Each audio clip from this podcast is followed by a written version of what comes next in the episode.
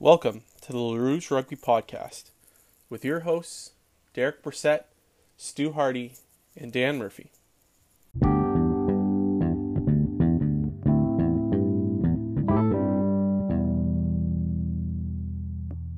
As you might imagine, they've had a lot to cheer about. Fortunately for Austin, that Springbok not in a kit today. So it's all All timed. Off to the races with support. Tusitala brought down just short of the ultimate destination. Oh, what a nifty touch to Palamo. This run continues. Back to the try zone. It's Doug Fraser. Fraser with the try. Hello, everyone, and welcome to another episode of the LaRouge Rugby Podcast. My name is Dan Murphy, and with me always is Derek Brissett and Stu Hardy. And we are very excited because we have our first non Toronto Arrow uh, rugby player that is joining us on the podcast today, uh, Doug Fraser from uh, Old Glory DC and the National Men's Program with Rugby Canada is joining us today. Doug, thank you very much for joining us, man. We're really excited to have this chance to talk with you. Uh, hey, fellas. Thanks for having me. Appreciate it. And uh, look forward to being your first uh, non arrow on here. It's a It's a, it's a big honor. It's a big, big honor, yeah. yeah, yeah. Well, I- you, we should you. we should feel special too. It's like he's the leading scorer in Old Glory DC history as well, or leading try That's scorer true. in Old Glory DC history too. Yeah, Uh, yeah. I'll go ahead. I would say, well, let's get uh, get started with it. You know, Doug, how you've been keeping busy this this lengthy off season? Like it seems like no one except for you know New Zealanders have been playing rugby for for a while now, and uh, you know your experiences have been a bit different because you've been out west for big chunks of of of COVID. So what have you been doing to kind of keep yourself busy? Yeah, um, yeah, yeah. Tough not to be jealous of all our friends in the Southern Hemisphere who have uh, live sports going on. But uh, other than uh, watching the games I can watch of them, mostly it was kind of nice to just have a a life almost for for the first time in years, like to just go camping and be able to go to you know if you keep in your bubble be able to see a friend's cabin here and there and, and you're still training. I mean not not at the same length obviously um, but you know still getting out to gyms when we could and going out for runs when you could and and just trying to trying to stay busy keep fit in that sense um, so yeah it was just more or less i just was able to have a life see my family when i could and and whatnot that's how i kept busy and it was it was really nice Yeah, it's it's interesting. You know, uh, my wife and I are big uh, curling fans, and a lot of curlers were kind of tweeting over the Thanksgiving weekend that like this is like the first weekend in like 20 30 years that like they haven't had to that, that they've been able to stay home and have thanksgiving with their families because like yeah. you know this is the start of their you know preseason you know as it will. So it, it's been a very very strange landscape of, across you know canadian sports.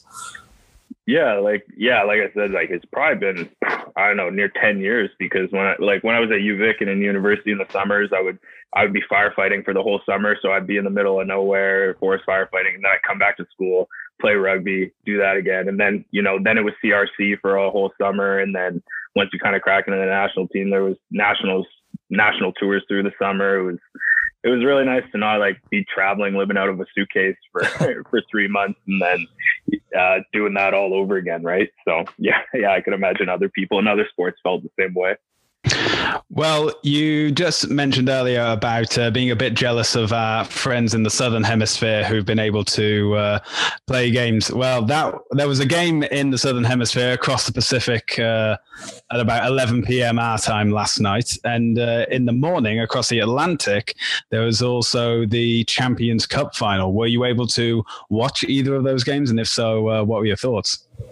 Yeah, uh, I was able to watch both. Actually, they were at reasonable hours for for us on the West Coast. yeah Um, like 8 p.m that's it's like golden yeah. time to watch sports that's i'm Perfect. so mad Yeah, we had uh, yeah the Bledisloe Bledisloe game two was on at eight p.m. and then the Champions Cup final was eight eight forty five a.m. So it was they were both both delightful hours. I was able to catch both. Um, obviously, I found the I I, I found the uh, Exeter racing game more exciting. I, I really like watching Exeter. I also love watching Finn Russell. Um, but it was also just a way closer match. Um, but you know, it was cool to see guys like Caleb Clarke just just kind of ball out more or less, and just you know he he kind of just sticks with what he's good with, and he, and he does it really well, right? Like, so it was, it was fun to watch him in in what was his, his first start, I guess, as an All Black. So yeah, they're both they're both really entertaining games.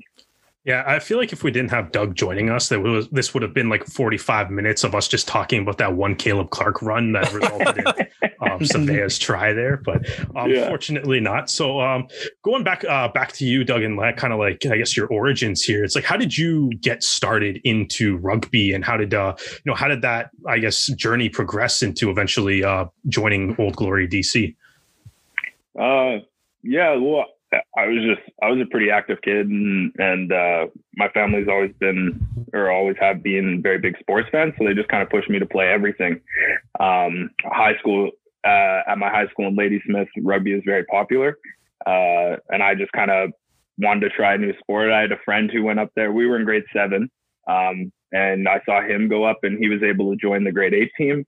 And uh, we were always really competitive in sports, me, me and him. So uh, I was like, well, if he can play, I can play. So I, I went up there and, and I was hooked, hooked right away. I couldn't, I just couldn't believe you're allowed to, you know, in our eyes, essentially beat up other kids on school property without getting in trouble, right? Like that was, we, so that was, I think it was good for a lot of kids to let out their frustrations and, uh, and not be penalized for it, uh, by by our by our teachers or anything. That should that should be like the new Rugby Canada like marketing slogan. It's no, like, other kids. No, that should property. not be the slogan. That is a come play rugby, beat up other idea. kids.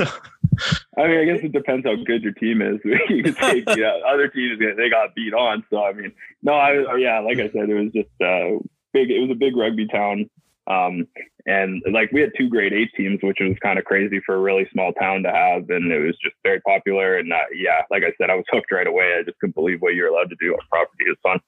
Yeah, I um I, am from a small town as well, uh, Trenton, Ontario, um, and the uh, I went to the Catholic school, and the Catholic school had like just enough guys to have like a starting lineup and a bench, mm. and we would consistently play against the public school that had like one of the best high school teams in the province that also had a one of the best football teams in the province as well. So they got their fall training and then they had their spring rugby season. So it was just we were constantly get creamed. And then when I went yeah. off to university and, and, you know tried out for Trent University's team, the captain at the time, uh, Graham Abbott, was um, he was from Trenton High and we like thumped a couple teams and I'm like, oh, so this is what it's like, like actually being on a winning team. It's it's, it's interesting. yeah yeah, it's uh, you know, I've I've been on quite a few pretty successful teams uh, growing up, and then uh, when I ended up in Austin, that was the first real time I'd ever ever been on a real uh, a real disappointing side. So it was it was a it was a good life lesson learned to go. You know, I felt pretty fortunate to be on those good teams, and then have it change over to being on no one sixteen team was a was right. a good life lesson learned. So don't take anything for granted, more or less, for when sure. you're on good teams. Um, now we kind of mentioned Caleb Clarke, but who's someone else that you love to watch play rugby every time they step on the pitch? You know, it could have been someone that you watched growing up or someone that, you know, is currently playing right now, but who's someone that you just love to watch play? Uh, I, I think my favorite, my favorite player right now is probably Finn Russell. Um, he just he, the guy's a magician. He's like such a wild card, and you never know what you're getting from him.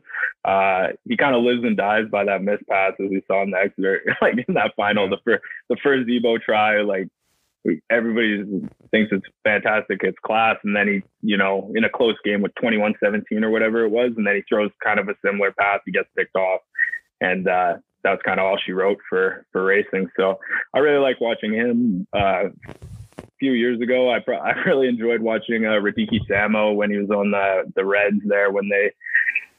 Well, I liked him and Beau Robinson a lot on that Reds team when they had Quade Cooper, Will Genia, uh, Digby Ioane kind of in their prime when they won. Uh, then Radike was fun to watch just because he was so old, and just, I always found it fascinating that he was a he was a winger with the Brumbies in his early twenties, and now he's kind of this 35 year old eight number eight playing for the Wallabies and the Reds. So yeah, I'd say right now Finn Russell, but I enjoyed Radike Samo there back in the day.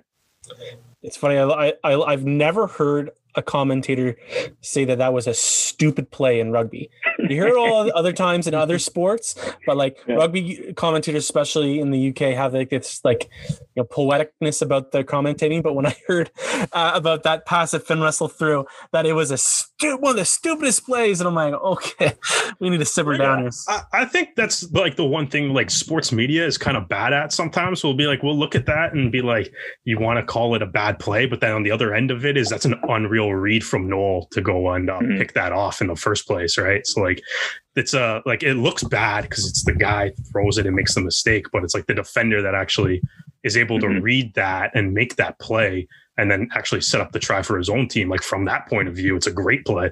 It's just yeah, it's just kind of the way you want to spin it.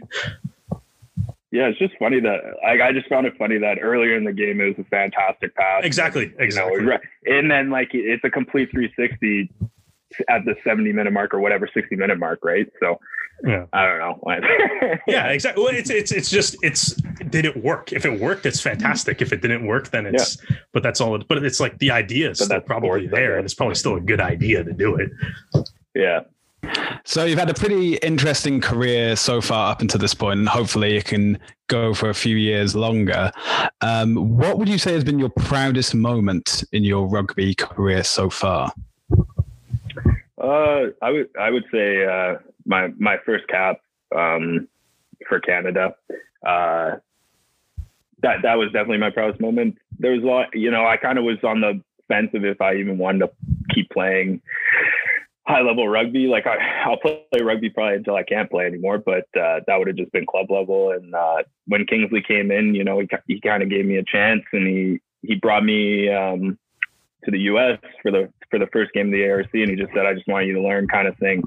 Um, I was okay. I'm happy happy to just learn. And then the following week, we were playing Brazil in Langford, and uh, he gave he gave me my my first start, and and uh, I think I think what made it better was that it was kind of you know an hour an hour from home for me. So my grandparents were able to come. My mom was there. You know, all, like friends from all my friends from UVic were able to come. Family was able to come. Friends from Ladysmith were able to come. You know, my high school and club coaches were there. Like it was it was pretty uh it was pretty pretty cool. And I don't I don't think I could have scripted it better. Plus, like I was lucky enough uh, to have Phil Mack uh, give me a give me an offload and set me up for my my first try for Canada um, as well on debut. So you know, kind of all came together for me, and it was it was a pretty cool moment to be able to share with my family and friends.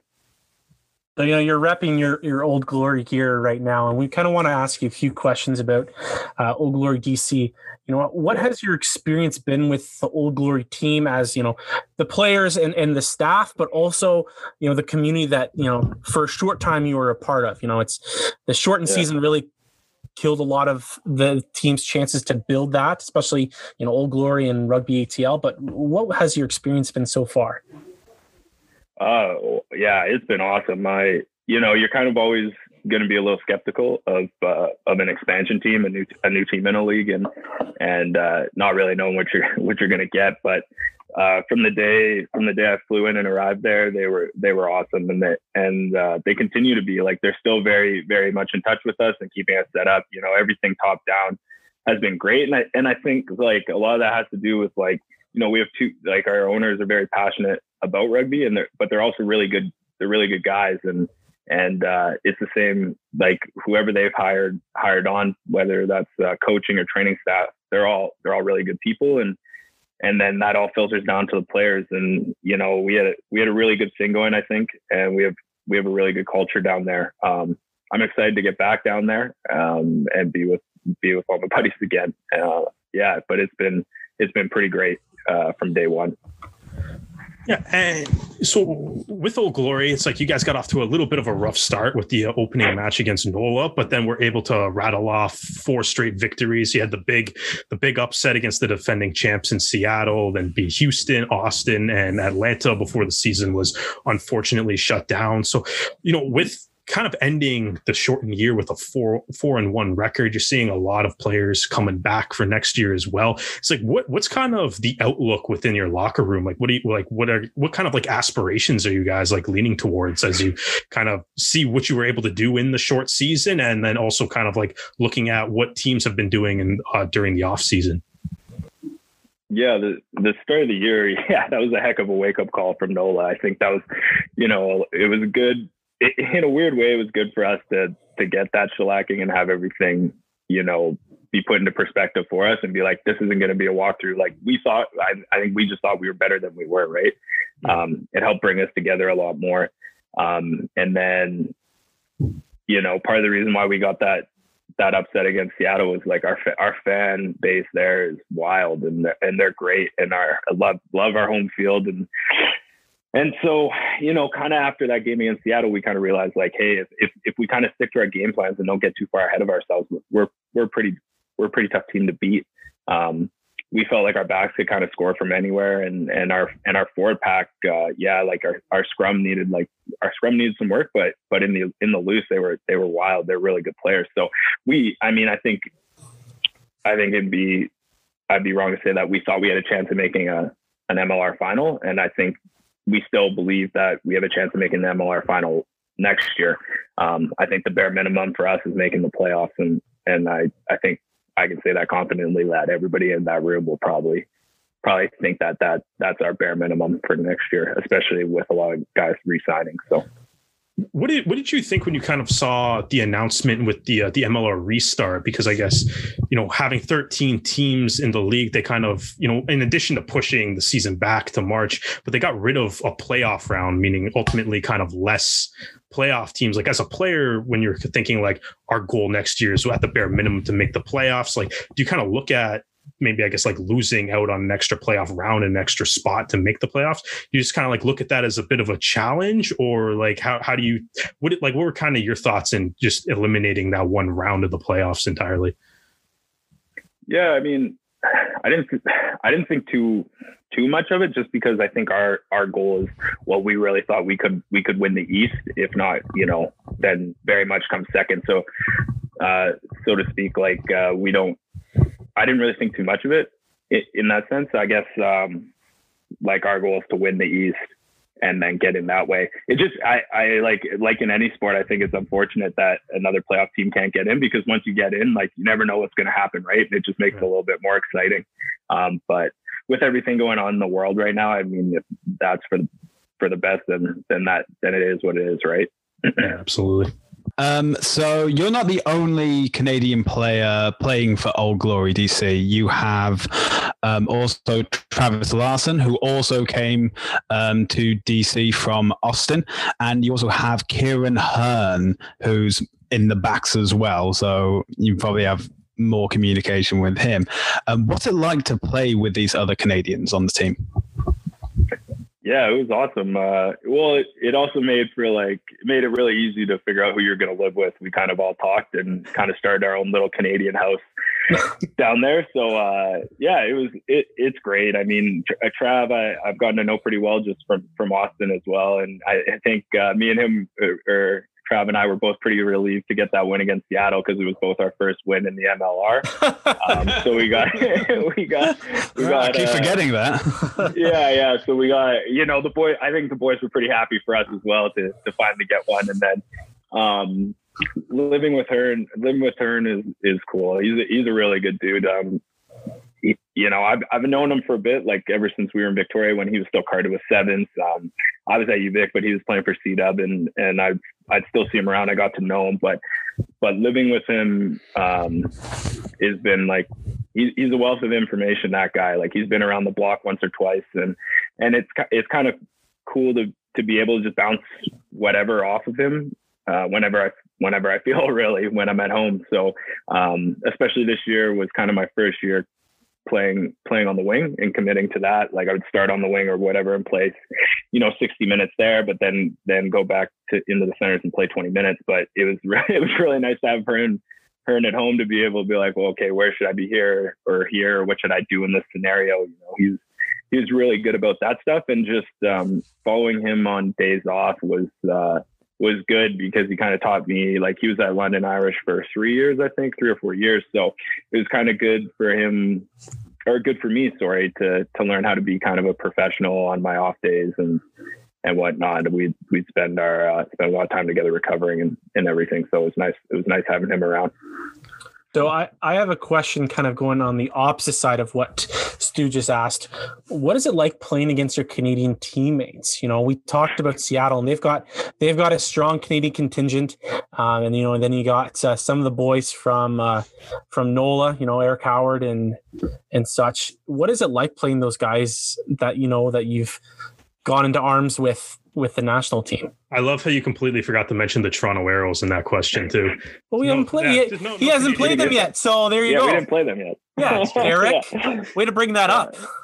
No, it, oh, man, it's pretty. It's pretty cool. Um, well, like most of the time, you normally only see these guys, you know, when tours roll around. So in that sense, it's kind of nice to uh, it's kind of see them see them and catch up and and chat over. You know, how's how's New Orleans? How's how's Seattle or whatever. But I mean, when it comes down to it, you also want to win bragging rights. So it was, it was kind of nice to get the bragging rights over Jake and and Nakai and George and, and Phil Mack when we beat Seattle. And then it, it felt even sweeter because uh, uh, we got the win over Atlanta, and and I love beating Keys in just about anything, uh, just because. Uh, well, like we have a we have a we have a strong we have a strong like to beat one another because he's an Ottawa Senators fan and I'm a Leafs fan. Ew. So it, it, dates back quite a bit. Um, so it was nice. It was nice to get the bragging rights over Keys. We beat them in the preseason as well. So he, uh, I, I really like to. I, I can I'm excited to see him when camp rolls around, so I can I can remind him again.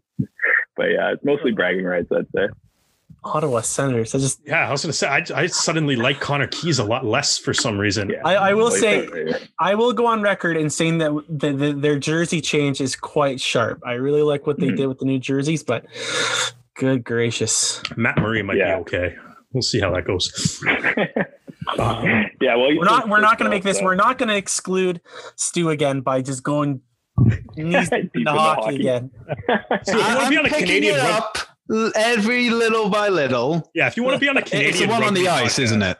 Yes. if you want to be on a Canadian rugby podcast, you have to know ho- it's like a mandatory Canadian rule, Stu. You have to know no, a little bit Stu, about do you refer to it as ice hockey or hockey? Because that always throws me off. That like a lot yeah, like because so if you were to ask any uh, Brit, um, oh, what um, when talking about like, oh yeah, there's going to be hockey and like GB are going for the gold medals. There's a clear and precise understanding that it's field hockey because uh, we we're not used to the cold. Like we'll, we'll complain that it's cold, but not the real cold, not the real winter. You know. All right. So before we get too sidetracked debating the hockey terminology here. Um, I got to ask you about one more of your teammates. You got to play with Tendai, the Beast Mtawarira, World Cup champion. Um, most like that was the last game that he played before joining you guys at Old Glory DC was the World Cup final. So what, what was that kind of experience like playing alongside just an absolute legend of the game? Yeah, it was. Uh it, it, was crazy. I uh, like the, like you said the last time I watched this guy play, he was he was lifting lifting the World Cup over England. So, you know, you'd kind of heard rumors that he might have, you know, that he had signed with us, and then you know, you, I'll believe it when I see it. Was kind of like when I see him when I see him roll up, I'll believe that. But uh, yeah, ever since ever since he flew in, and he was man, he was jet lagged and and everything else. But he first thing he did was show up at our gym session, introduce himself, and then started giving you know, he, he took all the prop front rowers aside and started giving them tips, right? Like he he was a genuinely like class class human being, really nice guy, and and uh, you know, it's it, people say don't meet like don't meet your heroes or whatever, but this this is probably one of the guys. If he is your hero, you're you can afford to meet. I would say he's he's a really good dude. I was very fortunate, and I'll, I'll definitely be telling telling people for a long time that I was lucky enough to play with him for a couple games. So. Now I, have got one more question before we move on from Old Glory. With this COVID, you know, shortened season, were there any guys that you just wish like like like Nonu or or Bassero that you kind of wish that like you would have had your chance to like go after them in, in, in a game, or you kind of just say, well, we did what we could? Yeah, I think. Uh, well, I think our whole, all of our team was really looking forward to uh, playing San Diego. Um, not only because it was in San Diego, so it'd be a heck of a lot warmer than DC was at the time, but uh, you know, like the way the way they were rolling, they were top of the table. You always kind of want to get a you want to get a crack at teams like that, and not to mention when they have a you know a World Cup winning All Black in their in their centers, and he was and he was class all year too. I think it would have been uh, a really cool matchup to to play against them, and and I would have really liked to play against Mai Nonu. Just uh, personally love watching the guy over the years over the years as well, and he's still he's still uh, he's still he's still playing at a very high level. So yeah, yeah, I goes think, from MLR back to the top for, 14. yeah, back to Toulon, and then I don't know, who knows, maybe he's back again. But uh, yeah, I think we were all looking forward to playing playing them and uh, getting a chance to play Mai Nonu. So we're gonna we're gonna move on now, Doug. Um, and you know, Doug reached out to us again, you know, uh, saying that he would love to come on the podcast and stuff like that. And we're kind of scratching our heads, you know, oh, we definitely got a couple things to talk about. And then Rugby Canada gave us something to talk about.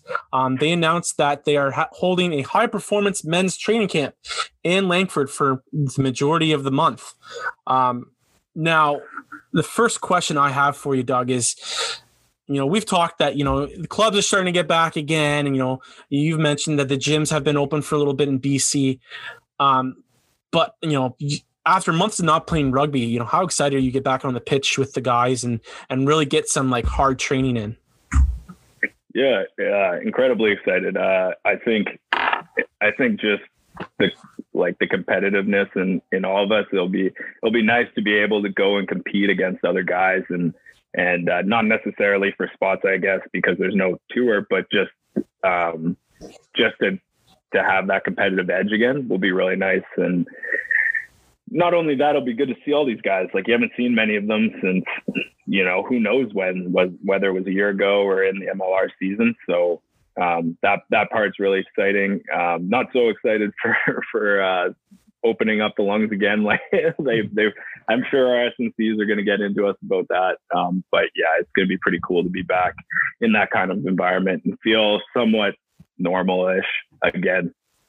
Yeah. So with the roster that was kind of announced for this, it's there's a lot of MLR guys. There's 18 MLR guys, and then there's a whole bunch of guys that are coming up from the Pacific Pride or from the U20 programs.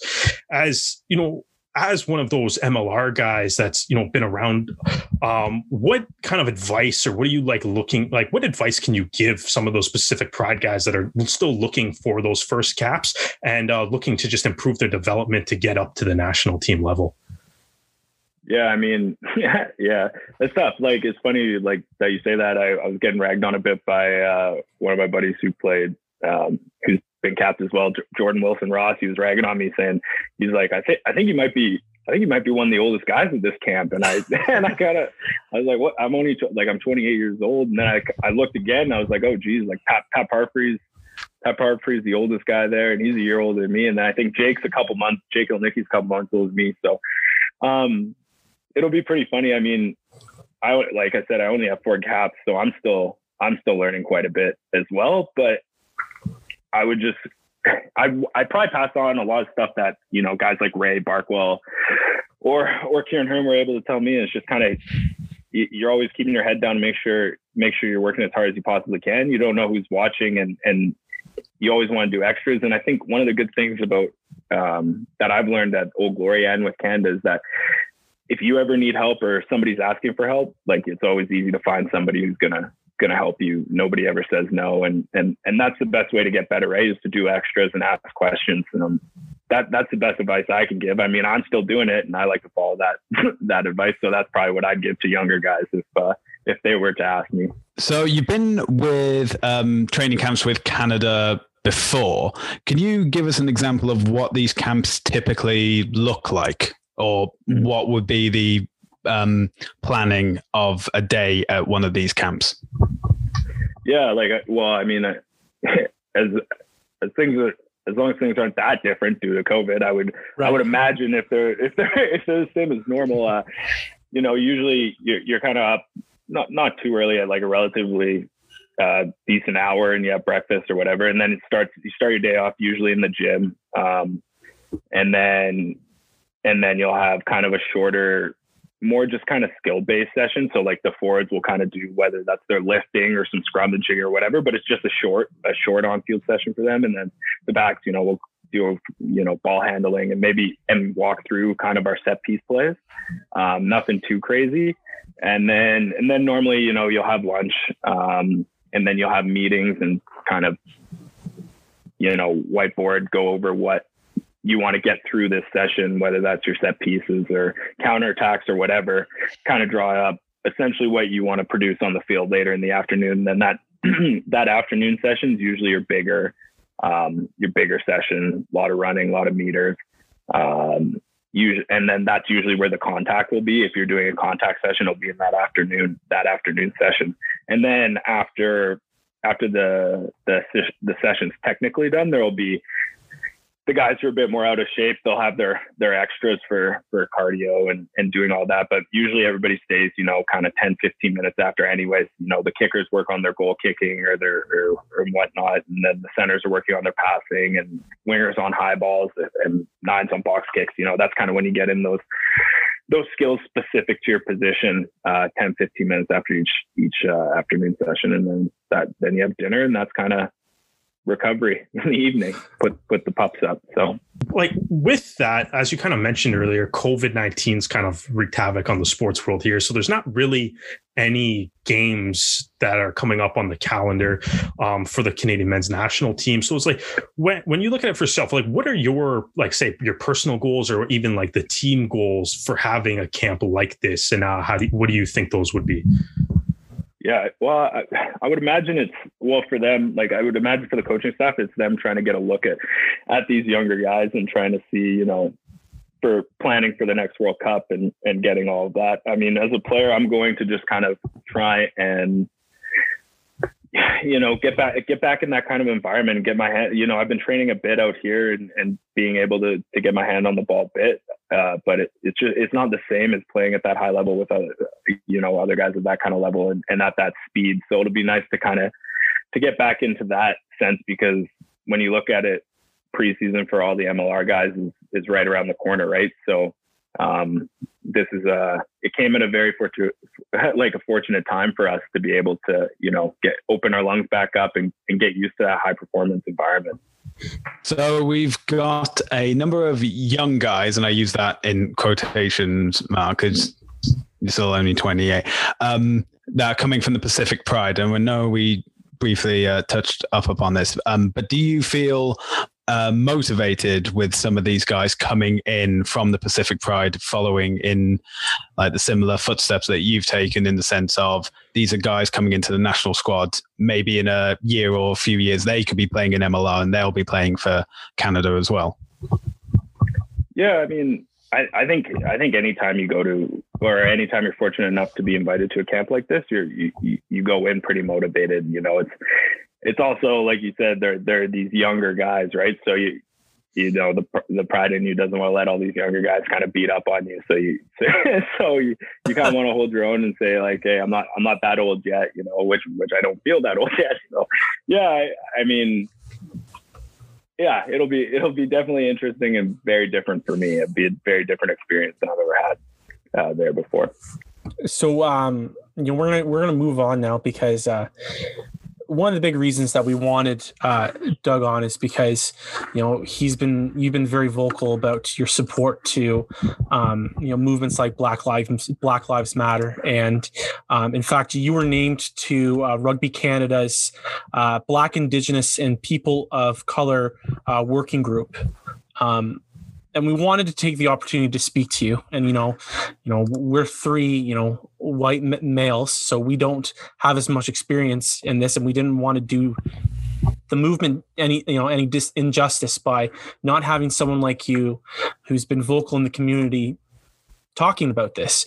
So my first question to you uh, doug is you know as a member of this committee what do you want to see accomplished for rugby players and in, and fans in canada yeah, I think uh, you know the end one the the main end goals would just be making sure that you know environments uh, for for for BIPOC athletes and, and fans and, and everyone in general really is just is these environments need to be comfortable for everyone, and there sh- there should never be you know a question about uh, how should we you know um, go about like a punishment for something that that is definitely offside. Uh, like we pretty much just want to get to the point where everybody's viewed equally and and feels comfortable in their own skin and in what they're doing, you know, and having everybody view each other as, as being the same. Have you guys like met? I know obviously COVID 19 might be putting a bit of wrench in things, but even like over like Zoom calls and stuff, it's like, have you had like a lot of discussions as a collective group yet? Or is like, are any of the the things that the BIPOC group might be looking to implement, um, will that, that still take time or is like the wheels already in motion to get some of those changes happening within Rugby Canada? Yeah, yeah, we've been we've been, you know, obviously, yeah, with COVID and everything, it's all it's all on Zoom now. But yeah, we've been able to um to be able to meet and have discussions, you know, for a few months now. Again, it, it's the same as anything. Uh, it, it it doesn't have happen overnight. Um, a lot of the things that we're discussing take take time, and the, yeah, a lot of different wheels are in motion. But it's more just we're trying to be able to um, keep those wheels moving and and and kind of try and get get things going still. We don't want things to get left behind or forgotten. You know, that's kind of what what happens generally over time. I mean, a lot of these conversations, it's not the first time they've happened, but it just it just gets forgotten or pushed aside, right? You know, like perfect examples. You look at what Colin Kaepernick Colin Kaepernick did in the NFL. Uh, it was a big story, you know, for for a while there, and then kind of fell fell out of the public public eye. Um, and now we're back we're back at it all over again, right? So that's kind of that's kind of where we come in in a sense and trying to like push push that agenda and push these topics with with higher ups at, at RC. and you know we've seen some of your uh, uh, fellow athletes from Rugby Canada and, and members of the BIPOC working group. You know Pam Buisa, uh, Charity Williams and um, and Josiah Morra take more of an active approach um, with the Black Lives Matter. You know, Pam organized the, one of the protests in Victoria, and and Josiah and Charity were were you know spe- uh, speaking members. Um, so we are seeing some of this kind of go in motion, but I would imagine a lot of this would also kind of revolve on having rugby also being played as well.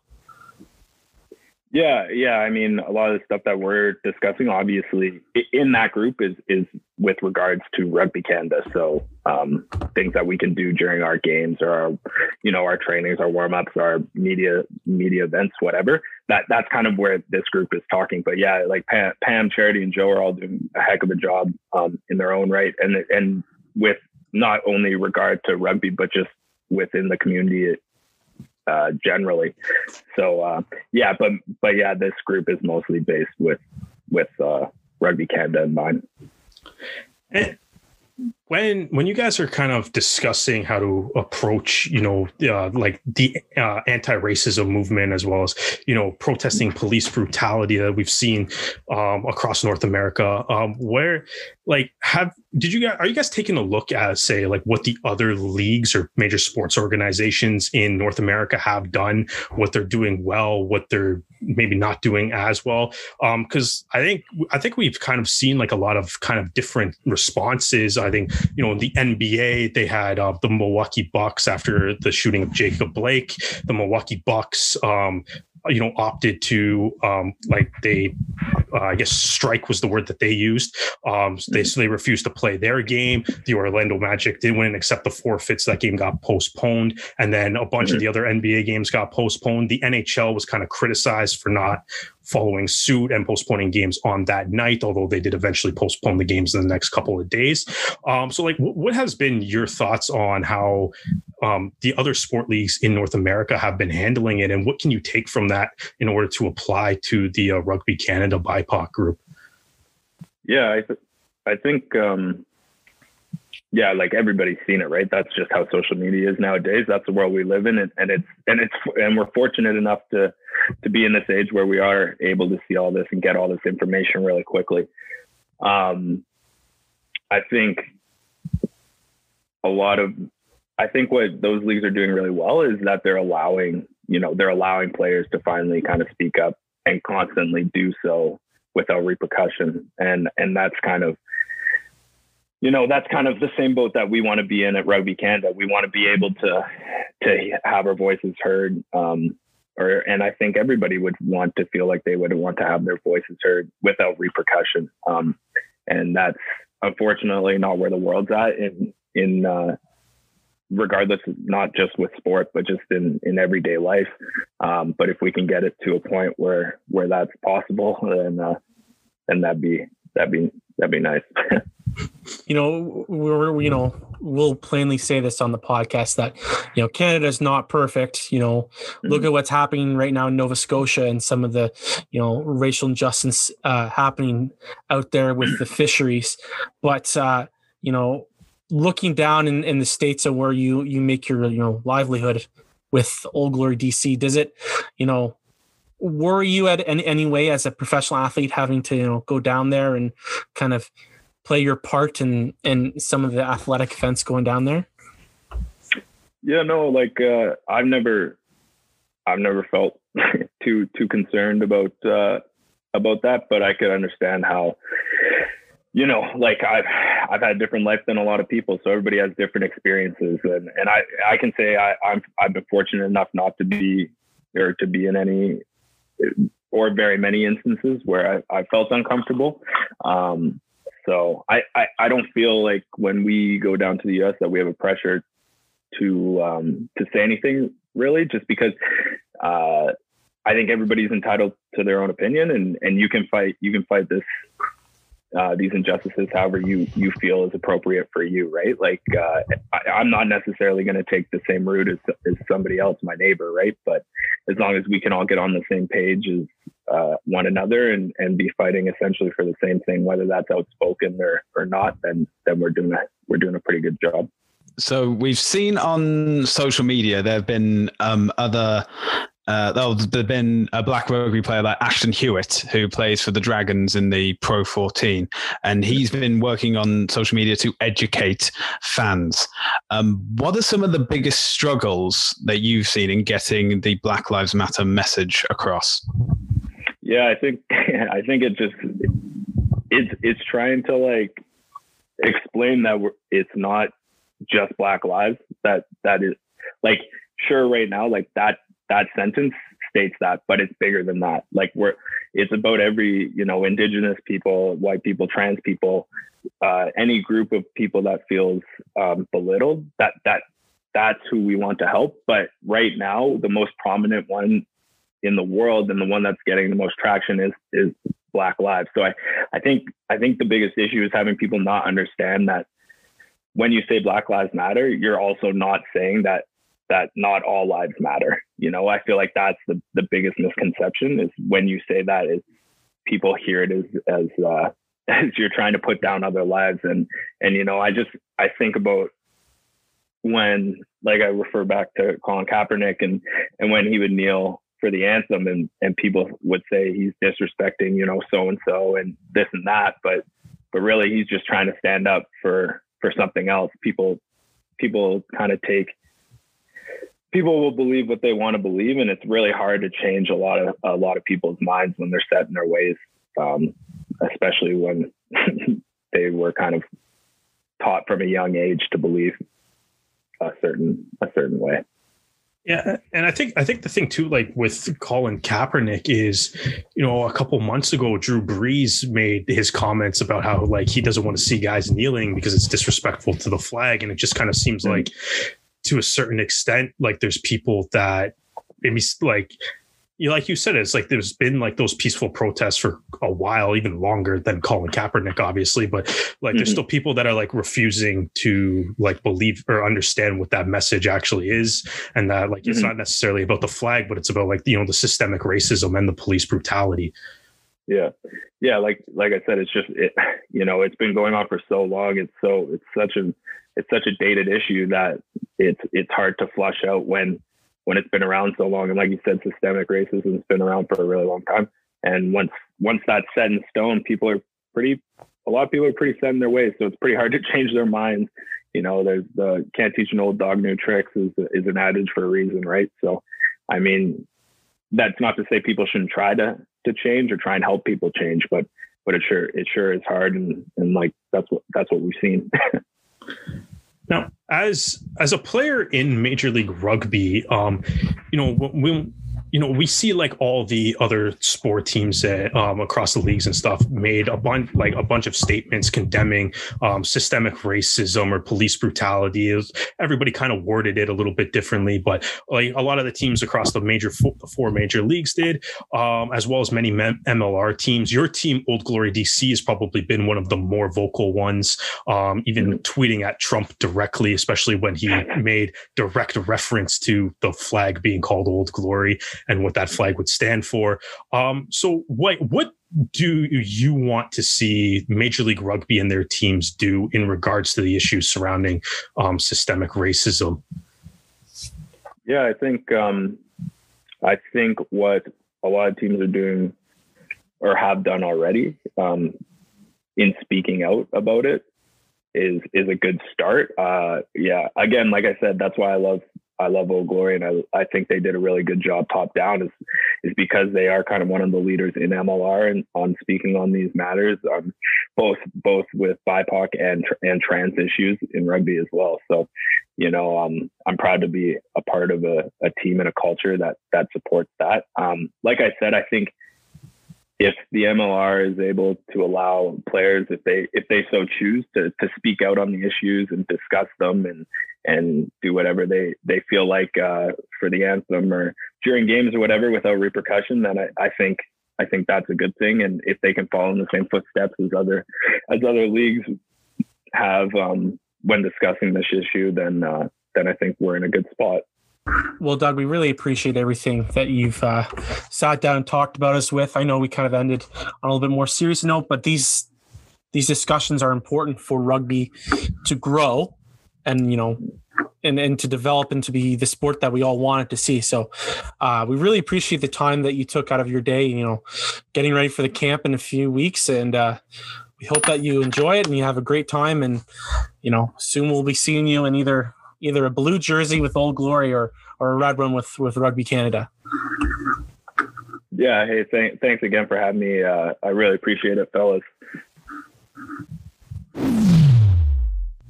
Well, guys, once again, we want to say thank you to uh, Doug for joining us. Um, you know, Doug Fraser of uh, Old Glory DC and Rugby Canada's uh, national men's team just recently joined us, and um, you know, an important conversation, you know, we, we had with him. Um, and we want everyone to kind of know if, if you're not aware of what's been going on with, uh, you know, the BIPOC uh, workers group that Rugby Canada started, and also just kind of things that they're fighting for. Please educate yourself, look into what they're doing. Uh, even in, in the the press release, it gives you places to kind of go and talk and you know look more into what some of these athletes are doing.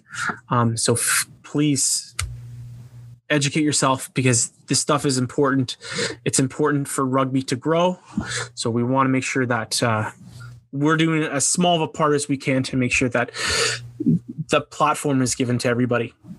Now, uh, gentlemen, we mentioned it with with Doug and we talked to him a little bit about it, but um, Rugby Canada has announced that they're having this high performance men's training camp um, from November 9th to the 29th in, in Langford.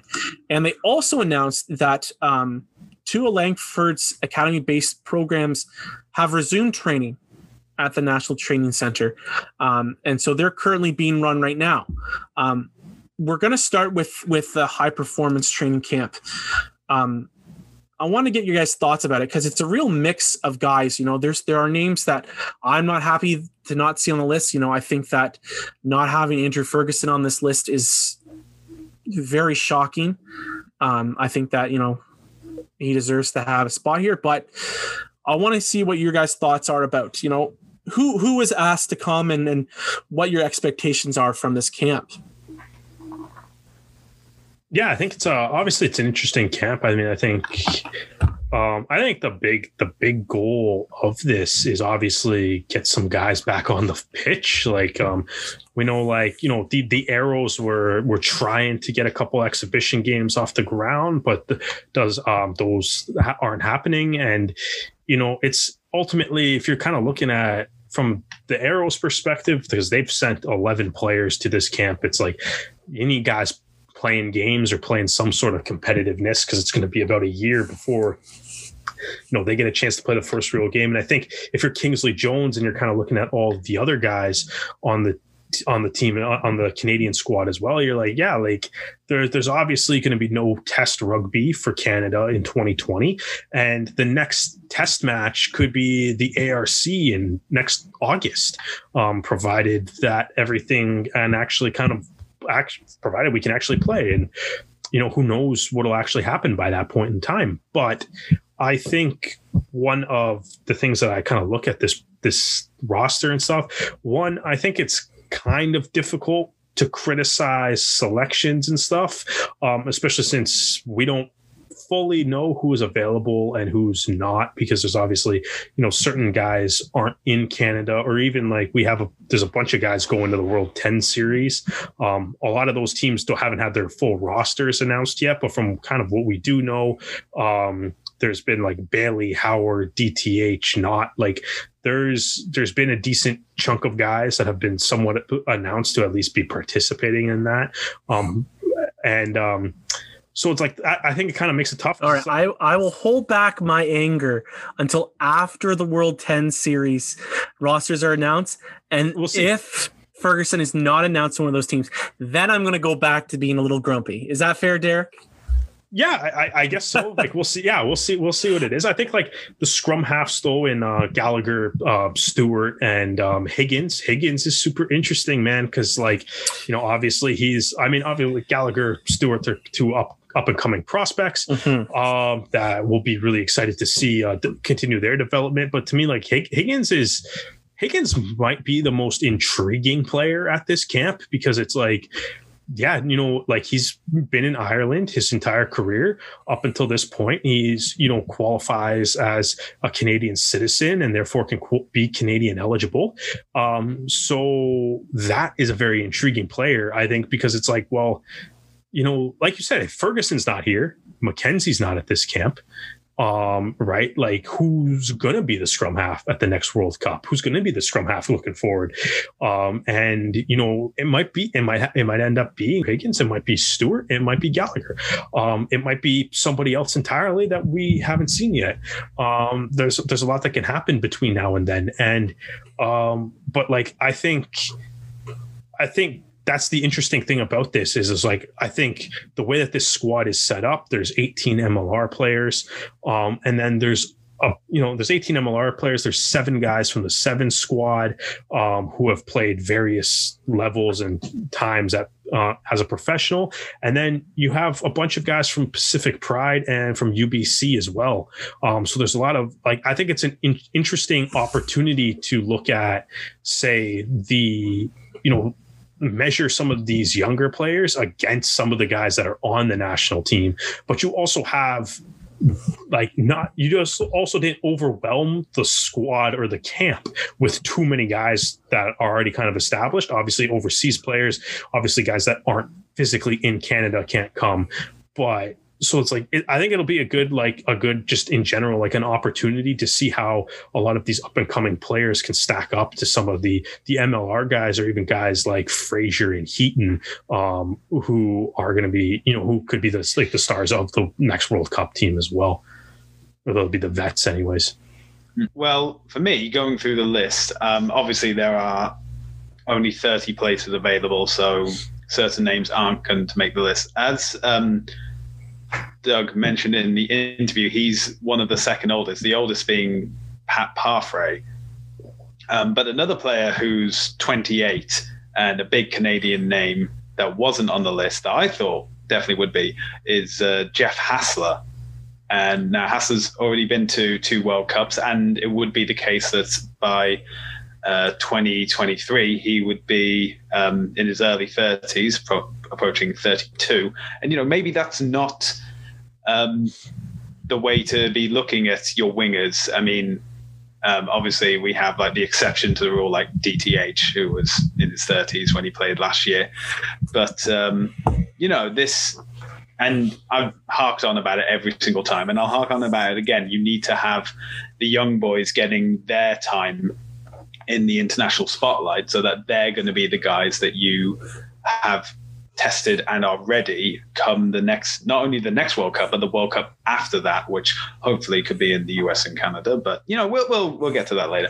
Um, but it's planning ahead. You have to have the young guys in, and or it may be a case that I'm wrong and uh, Jeff Hassler, you know, off sailing in the Pacific Ocean. Yeah, we, uh, we've had this discussion. This is like Jeff House just kind of a wild card in terms of where he is. He's a little mobile, so we never really know. But but that like but that's the thing though. It's like for for anybody to be like that's why I like I don't I don't really want to like look at this and be like let's criticize selections because it's like yeah like you know where where are some guys Listen, there um I know where my I know where my gripe is. He's in Ontario. I've seen him Yeah. training.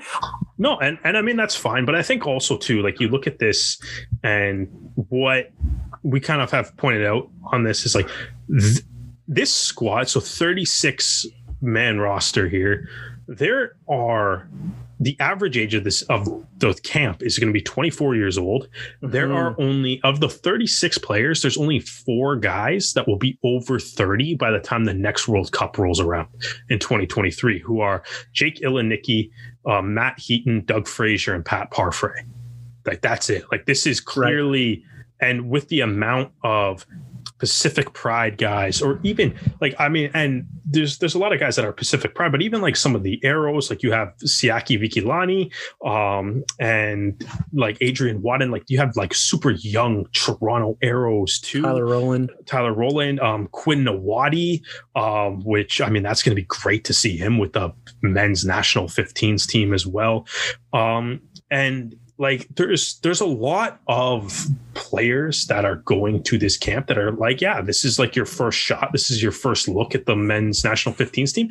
And I think with, with the way it was selected, like I wouldn't honestly, like I don't even think I would it's not that like I mean, if you were gonna have like you can have like a 46 man thing and be like, yeah, we're gonna have matches with 23 versus 23 or something. But um I think if you kind of unless you were to kind of do that with the squad, I'm fine with it being mostly young guys. And even like the established pros, like the guys like, you know, guys like Quattrin or Keith or Rumball, um, or Sears Duru, um, like they're they're still like those guys that are on like the younger, the younger end of the national team. Um, and I mean, like yeah like i mean i don't i don't think this is a camp like i mean obviously we saw that dth looks like he's heading to um and he like has retired and stuff and even like kyle bailey um they're all headed to the uh the 10 series from the looks of it. So like i don't think i need to see those guys at this camp anyways. I, I think i want to as stu said it's like we got to get some of the some of these younger players like um like yeah like it'll be interesting like the the competition at scrum half like we said it's like yeah it's crosby stewart uh, can show that it's like, yeah, man, hey, World Cup. It's like look no further, except Will Percillier is in France, so he can't be here. But after him, look no further. Um, right? Like you can kind of maybe start staking your claim, or at least seeing how you stack up to like some of these other guys, or you know, seeing what what you kind of have to do, and even being like giving even guys like Rowland, like um, like you know, give him a chance to like scrum against like Sears Duru and Ilnicki again, right? Which obviously, you know, he's played in MLR, so he's done it, but like um get those guys, get those younger players some He time. Scrubbed against those guys already. Yeah, exactly. but you you have a bunch of other players too, like um like Oh, for sure. um, like uh Olet who's coming over from Laval football or whatever, right? It's like let's let's see like he's going to be um the crossover athlete at this. So um and I mean like the Laval Rouge or probably arguably the best football team in the country that's not in the CFL. Um so I mean I think if you if you take like this is a good chance to be like, all right, let's let's see what he can do against, you know, if he's gonna have to be in a scrum against like an MLR player, guy like Sears Duru, guy like Keith, um, even a player like Rowland. Like, let's just see where you're at and stuff on the development and see how this will figure out, right? Um, and it's like you know, in a normal year, maybe you don't give a cro- like a crossover athlete. Maybe he doesn't get that immediate shot to come and train with a bunch of the the senior national 15s guys. Maybe he has to do, you know, go through a little bit of a different route to uh, work his way up to getting a spot on this camp with the um, with uh, you know Kingsley Jones and the Canadian national team. And I think that's another thing too in mentioning the coaching staff.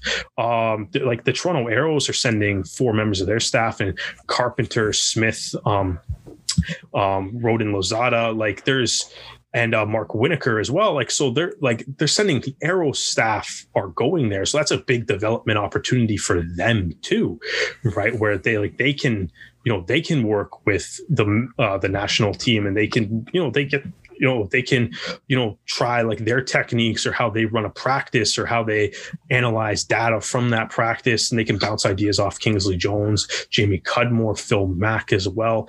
Um, so I, th- I think that's what i want to see out of the camp is I, like i like the idea of seeing some of the younger guys get you know chances to play. And i mean even the sevens players um like you know there's some like brock webster playing sevens right now but like like we said this like that like there's not a whole lot of fly halves in Canada. So like he, you know, beyond like Will Kelly, like Will Kelly, Brock Webster right now might be the two best fly half options for the World Cup, right? So it's like yeah. I think it's it's important to get see what they can do in a 15th environment. Those. Same thing with Cooper Coats, yeah. who also is a is a fly half when he plays 15th. Yeah. Um, Derek, I just want to be crusty and grumpy. That's that is what I'm trying to establish you, you on this very, on this podcast. You are very grumpy. That I mean, is what I'm trying to establish. Just as these young men are trying to establish themselves with the 15s program. Mm-hmm. So cut me some slack here.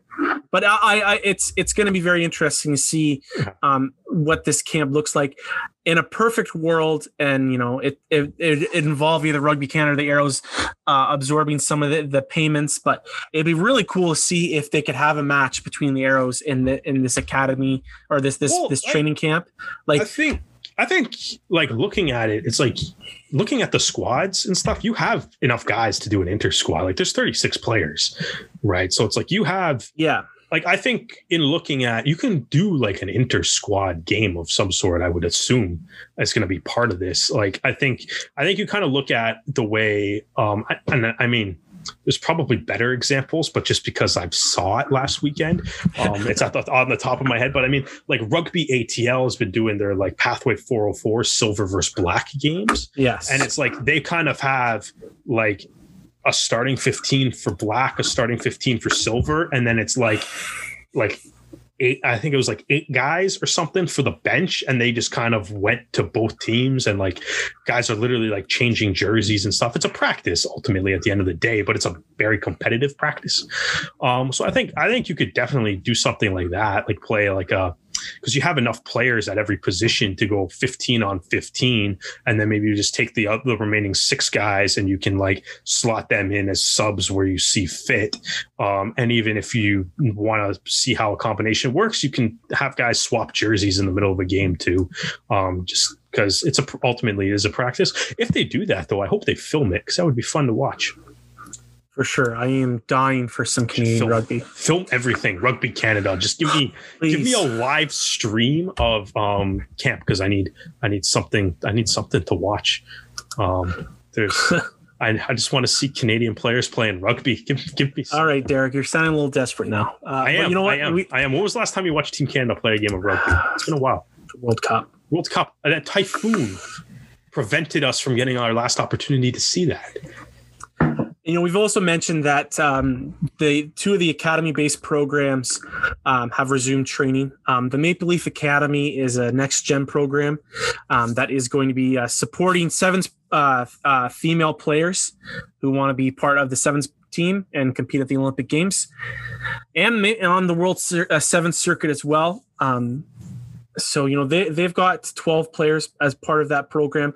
Um really really cool um addition to the team uh to the program was kelly russell as the head coach.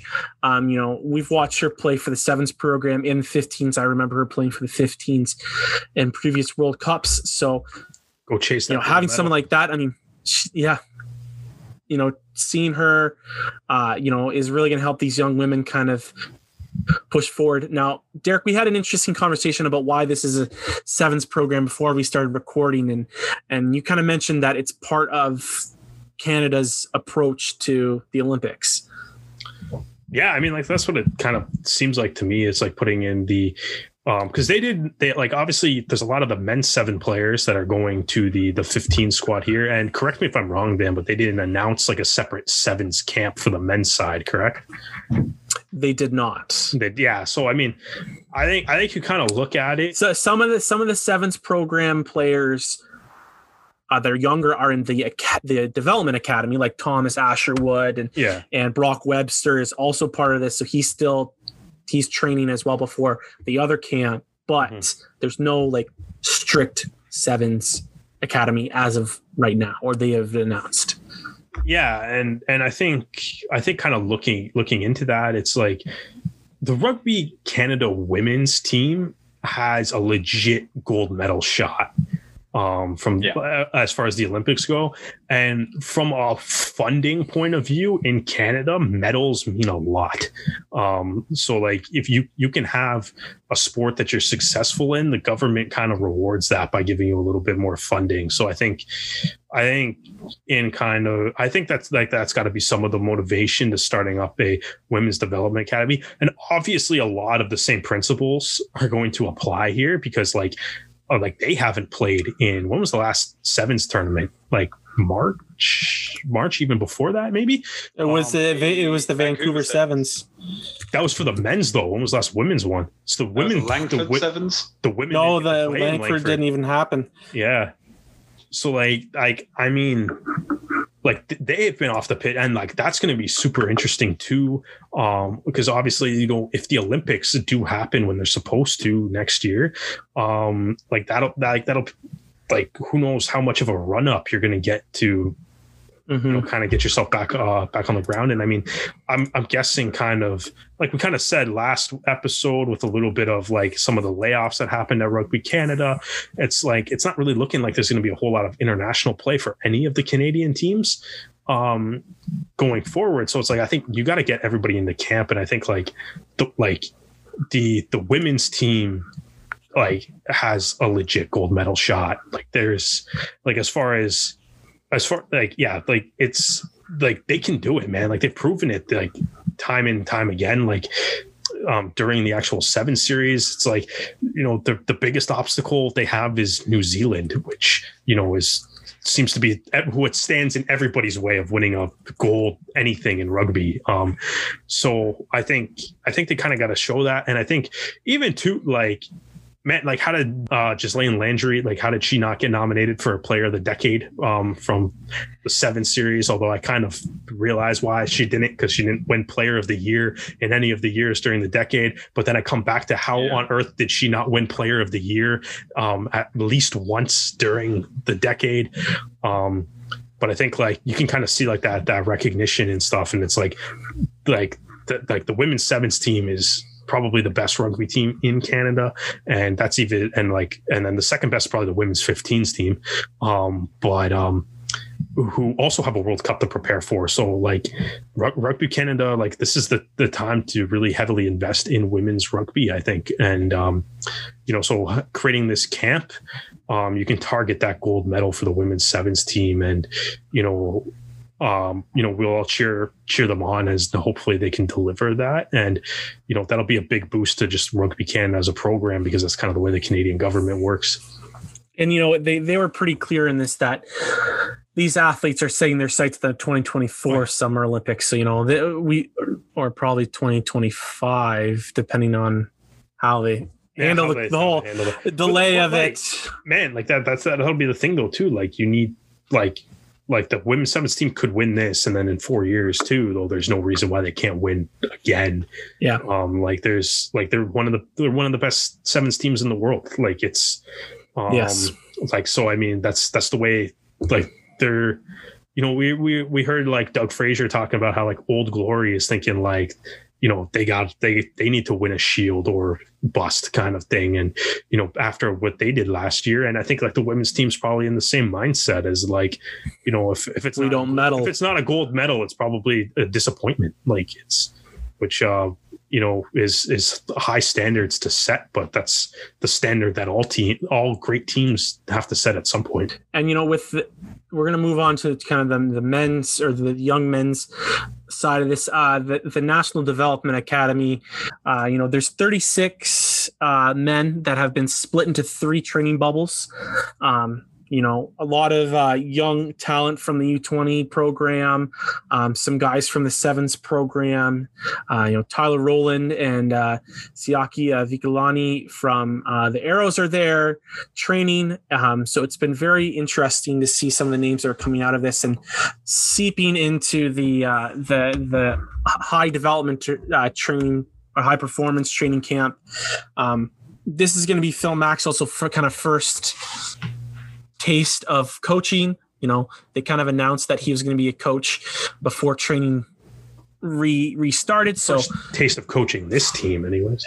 That's true. Thank you. Yes, uh, coaching the, the with he Rugby does Canada. have an MLR Shield technically as a player coach. So Technically, sure. Yeah, that's fair. Um, so he's yeah, a good coach. yeah, he's got the record to show it. So it, it's going to be very, very uh, interesting to see. Hey, listen, again, like we said, if you're playing an inter squad game, put that on the internet because I don't care if there's commentary, just throw it on there. I don't Rugby Canada. I don't need commentary. I'll I don't commentate need myself. Yeah, I know. I would have commentated myself. I was just like, I'll, I'll watch it in silence. I'm, I just we're, we're desperate but you know let's move on gentlemen because it's getting close to halloween and my goodness we are seeing a dead body rise from the grave um, the la Giltini it. have Man, that was dark. That's that's what it's honestly that's what, what it's a like transition. I, I'm giving myself a pat on the back because it is on point. And you know what? Look at their their social media and argue with me. Um, but uh, the LA Giltini are back. They are tweeting. My goodness, they are back, and they announced that Adam Freier, um, I hope I got his uh, last name correct, um, is going to be the organization's general manager uh, for its maiden voyage. Um, and they also announced that starting November, they will be announcing their roster, which feels like it's a long time coming. But, you know, when you got teams like Seattle and Utah keeping that bar super low, kind of get away with that kind of thing. Um, Seattle and Utah at least have been doing other marketing. Even Listen, like we, we, we yes, can complain you're- about you're the correct. we can, We can- we can complain about the lack of although Seattle did tease a uh, a big announcement on um, October twentieth. yeah, that's uh, whether it's, something's it's in the water, something's in the water. So it's either, in my opinion, it's either going to be a signings or it's going to be they're going to talk about doing what Utah's doing and talking about a new stadium. So it'll be yeah, I guess interesting. we'll, I guess we'll see what it is. we'll see what, what happens. But um, the big thing is Adam Freier went and had a little five minute uh, interview. And so if anybody's interested in looking at it, uh, go to LA Giltinis um, at Giltinis on Twitter.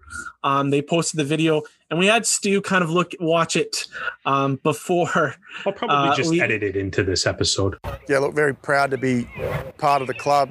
Uh, it's a new club, uh, and hopefully, by the time you know, three, five, ten years time, the world will know who the LA Giltinis are, and, and that's part of the magic of trying to come to Los Angeles and start something fresh and new. And uh, we know what the sporting landscape is there. It's one of the most challenging, uh, but you would argue is the sporting capital of the world. So rugby needs its place there. There's an incredible rugby community, and I think our role is to bring that to life with some good fun, whether it's you know parties in the car park or good match day entertainment, but also bringing the, the fun with rugby. And we've employed you know a couple of awesome coaches. Our roster's starting to build. So yeah, good times ahead for LA Rugby. Yeah, sure. We're heading to California and in the city of LA, and we're playing as a cocktail drink and you know there's no qualms about that this is a powerful brand and it's not the first time it's been done you see red bull racing and fans going ballistic in the, the crowds around an energy drink being you know red bull you got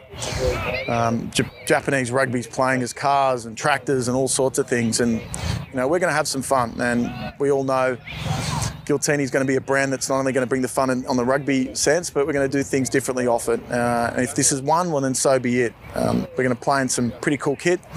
Uh, we're going to, you know, have some real marquee players, but we're also going to be able to bring some US talent through. And that's the goal in this: is we want to make not just LA rugby uh, stronger, we want to make USA rugby stronger. And, and you know, everyone keeps talking about it being a sleeping giant. I don't see that at all. Their sevens program is very successful. but we want to bring it to life in the 15s, and we're going to do it. We're going to do it well. We're going to do it. We're going to have you know plenty of fun as well. We will have a world-class high-performance system, no question. Um, we've got the best, well, I'd say the best non-signed Australian coach in the land in Darren Coleman, highly regarded, Shute Shield Premiership, well-travelled, um, knows how to do things differently. And Stephen Hoiles is probably a face you've seen on TV more than in the coaching circles, but he's redefined that men's sevens program. Very, very intelligent footballer. You know, and he also brings some personality and a bit of spark to the organisation as well. And you know, not only are we just going to be coaches, we're going to be doing a lot of media. So Steve fits the bill really well. DC and him are really good mates, and I think that's going to be important that we, we're off to a really good start from a culture and a dynamic point of view. And with all those players that Steve has played for and coached with and been coached by, it's uh, you know, it's going to be easy for us to tap into that international market. But the real goal is to to elevate the sport through academies and through different training programs in the US. Um, you know, we're going to have some pretty cool signings coming up, uh, and you know, we've got some pretty good coaches as well. But you know, the best is yet to come. Stu, what is how do you feel about some of the things that he said? Because he kind of defended the Giltinis brand um, in his uh, in the video. How do you feel about all this and kind of what he tried to push forward? I so I can see where he's coming from. So he compares um, Giltini with the um, enterprise of like Red Bull. So Red Bull and now not just known for an energy drink, they're known as like football teams or a Formula One team. He also mentions that um, a lot of Japanese rugby teams are named after, you know, tractors. yeah, things we wouldn't normally associate with rugby. So I can understand where he's coming from.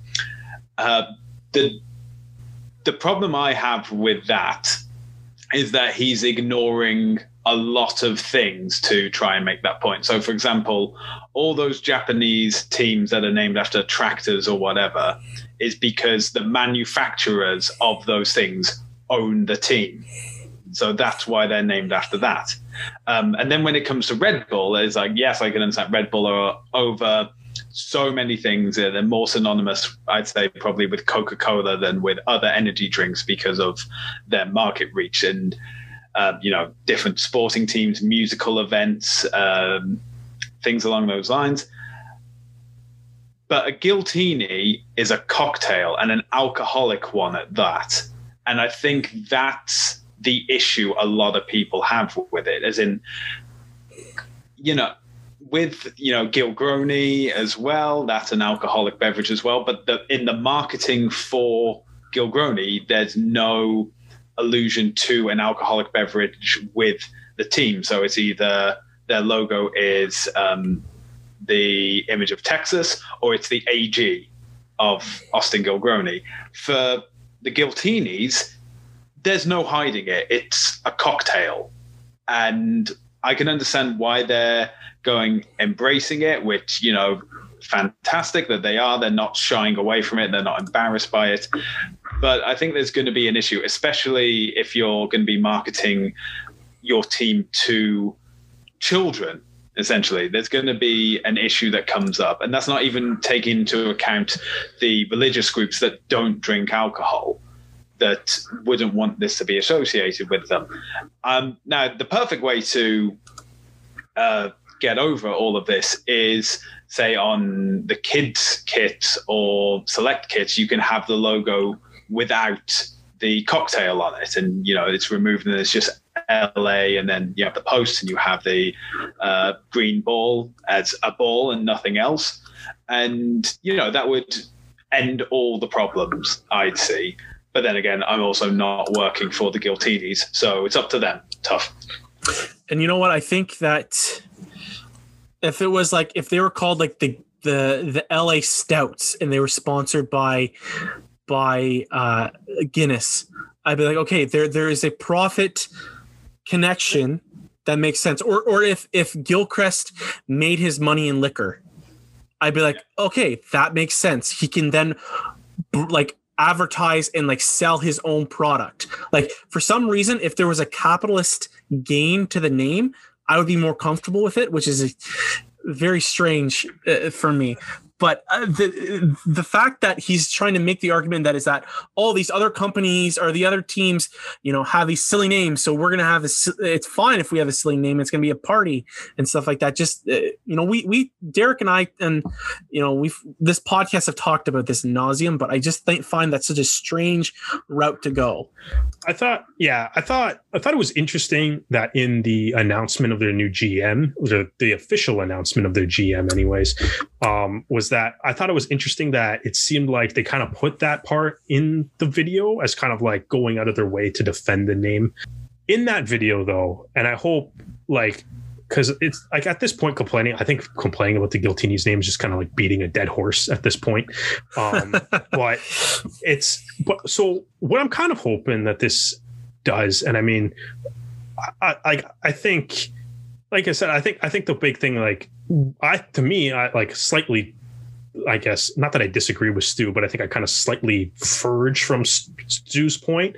Um, is that like you can't buy a Giltini right like i think that's the big the biggest the biggest thing really is that it doesn't exist yet or whatever i think is the most people's problem like like to dan's point if you call the team the la guinness people probably are fine with it because guinness is real and you know people like rugby fans typically like guinness um but i think the one thing that i took from this video is as much as we may people may have complained about the name this is the name of the team yeah, they're so not I'm changing. Hope, yeah, because in it he says he says in the video, hopefully in three, five, ten years, the world will know who the LA Giltinis are.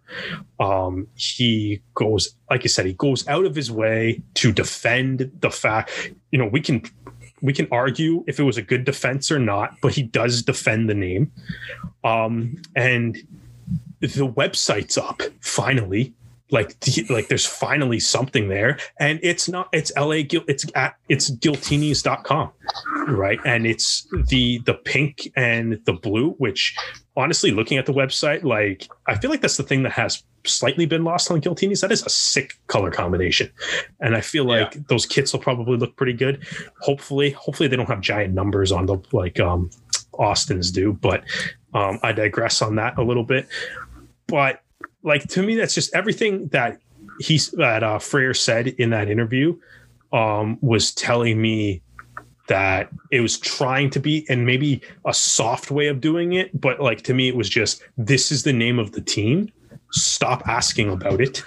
um, stop questioning. Or did he? Did he? Did he have change. a gun? A gun behind the camera? There was a gun saying, "You gotta see this." No, like I don't. I don't. Th- I don't think it's that. I this. I think it's just like like I mean, we kind of talked like we've kind of talked like George Killebrew has publicly backed up Adam Gilchrist as an owner in the league and stuff, yeah. and I think like there, there's there's things to support it. It's the name of the team. Um, yeah. so I mean, the the interesting thing that I'm also kind of looking forward to, what I kind of think as well. So Freier obviously is a former Wallaby, um, so that continues the Australian connection with Coleman and Hoiles um, for the Giltinis, um, which is shouldn't surprise anybody really. Um, but it was also that it they mentioned that um, Freier like he he's you know he, he excels uh, in the press release that the Giltinis put out, which again is the first thing they've done since June.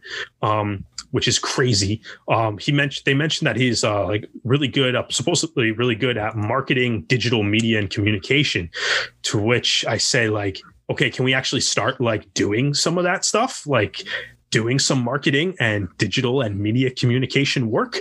Um, because I think I think like especially if if they came out of this and like because like I said, like the last thing the Giltinis did was in June right? It was like what? It, what was it, then? It was like a comment on like Prince Harry and Meghan Markle living yeah. in California or something. Yeah, super super strange. Yeah. Okay. So that was like the last thing, right? And it's like so now it's October, so it's like you took all that time not marketing your team, not doing anything on social media, not announcing any player signings, and you came back. What would that be? Five months later, and the team's still the Giltinis. So, like, the Dallas Jackals have been marketing the whole time and stuff. People don't hate their name, but they've been marketing the whole time. And I feel like if you were if if if you came out of if they came out of this and the first announcement was LA's new GM is Adam Freier, and by the way, we're also called this now. that's cool, but it's like kind of looking at it, it just makes me go. And now that they're saying they're going to announce all 30 players starting November 1st, um, which is great. It'd be nice to, it'll, that would be great. But I'm just like, where have you guys been for the whole time? If you, Yeah. if you weren't doing a name change, where have you been all summer, basically? Um, and so that's kind of what I question. Hopefully, though, because it sounds to me like they've locked in this name. And this is my opinion. I'm not. Uh, this is my opinion based on what Yeah, has been presented know. to me. I'm not saying that I know that for a fact, but Yeah, because we saw how quickly they changed the herd to the, the yeah, Gil exactly. So based on what I'm reading into this by their announcement, I think that name is here to stay, um, whether you like it or not. Sure. And because of that, though, I question where the marketing has been all summer, where the build up has been all summer, and I hope now that they've gone back to that. And even that announcement's come out a couple days ago, and they still haven't done anything. Um, but it's like there's a website up. The logo, at least as of right now, or the last time I checked before the podcast, the logo still isn't in like the top row if you just go to the MLR website. Um, at least as far as I know. Um, but like I'm really hoping that by announcing a GM and to me saying that you have this you're keeping the same name is like okay can we start actually marketing this team? Like can we start acting like this team is in major league rugby? Um, and hopefully that'll come with some player announcements starting on november 1st hopefully there's some exciting names um, and then like even do something to like show like unveil your jersey do something um, but like i think i think that's going to be like the one big thing and especially like hope like obviously i hope i hope every mlr team has great crowds and stuff. Um but like honestly like i think like provided crowds are allowed to happen in 2021 but it's like i think like if la is kind of struggles with that i feel like you this might be like a thing that you can kind of look back on and be like where were you for the six months where every other team in the league is doing marketing? Uh, and you know even like they like they don't have like the the breast cancer awareness gear that MLR put out on the rugby shop. There's no Giltini stuff. Um, to be fair, in that criticism, they're not the only team that was excluded or that is excluded from that. Um, but like yeah, like it's not there. Um, the Dallas Jackals have been selling merchandise like the Giltinis haven't, right? Like it's just things like that to question. And um, you know, they kept the name the same. So um yeah, like let's go start Yeah. marketing your team. I think my biggest thing is that when when the Guild Girls came out, it kind of they they just marketed it as fun and silly, and you know That's we're gonna have fun. Yeah, And then you know it, from that video, it just made it sound like they they just try to make excuses for the name, and it just I think though, in what you just said though, the key word in your sentence was the Gilgronis came out and marketed it. Yeah. Yeah. That's that's that's it though, right? Like and Yeah. and they did a they and, and no, honestly, they did a pretty good silence leads to you know silence leads to uh, you know you know runny mouths, right? So it'll, it, it, Yeah, that is a very just- good point, Eric. like I, I yeah, like I just think so. Yeah, let's get to that. Let's start. Um, let's start market marketing. Just start actually doing it. Um, I don't care what the name of your team is. If you're going with the Giltinis, cool. But I want to start seeing something to show me that you're trying to build your fan base because I haven't seen that yet. So we're gonna finish off the night, guys, with uh, with a little bit of fun. Um, the World Ten Series is really starting to ramp up um, its its uh, presence. Um, a few teams are already in Bermuda. Um, we're seeing the Ohio Aviators have a scooter scooter gang that are just cruising around Bermuda. Um, it looks hotter than blazes, which is such a strange uh, sight to see. Um, but we're going to uh, we're going to uh, say our favorite uh, favorite team name and logo because uh, they came up with some really creative uh, names and, and, and logos. Um, and I'm interested to see Pull- how pull you them guys. up for us, Dan. I, I'm going to pull for them up for you guys. All right. Can you guys go. see that? Yep. All right. So So- this- I'm going to go. I'm going to go first because I rarely ever get to go first. Okay. um, and I've been thinking about this. So, I originally, f- from looking at them, really wanted to go with Miami because I really like Miami's uh, look, but I have to go with nostalgia and go with the Ohio Aviators because it reminds me of the shit show that was pro rugby. And it just makes me like uh, warm inside and be like, ah, that was like the first pro team that a pro league that like I really followed, and it was so much fun to watch. And then after the season ended, it was a gong show. And you know what? They've got a couple Canadians on the squad. So I'm going to go with Ohio just because it makes me laugh. Well, I like I like the look of most of it. I think the only one I don't like the look of is the Asia Pacific Dragons because it just looks like AB. yeah, that's true. And and it, it may just be me, but it kind of looks like the logo of a like German football club more than rugby sevens or rugby tens even. Um, it looks like like a knockoff. Like someone got confused that like like they, they they didn't know the difference between like Toulouse and the All Blacks, so they put yeah. AB for All Blacks and like a Toulouse like shield. I actually like the logo. I think it looks kind of cool. Oh. Yeah. There's always one who. It wasn't. It wasn't what I was gonna pick, but I do. I don't. I, don't, um, I like the logo. I don't get what you guys I, are harping on it for.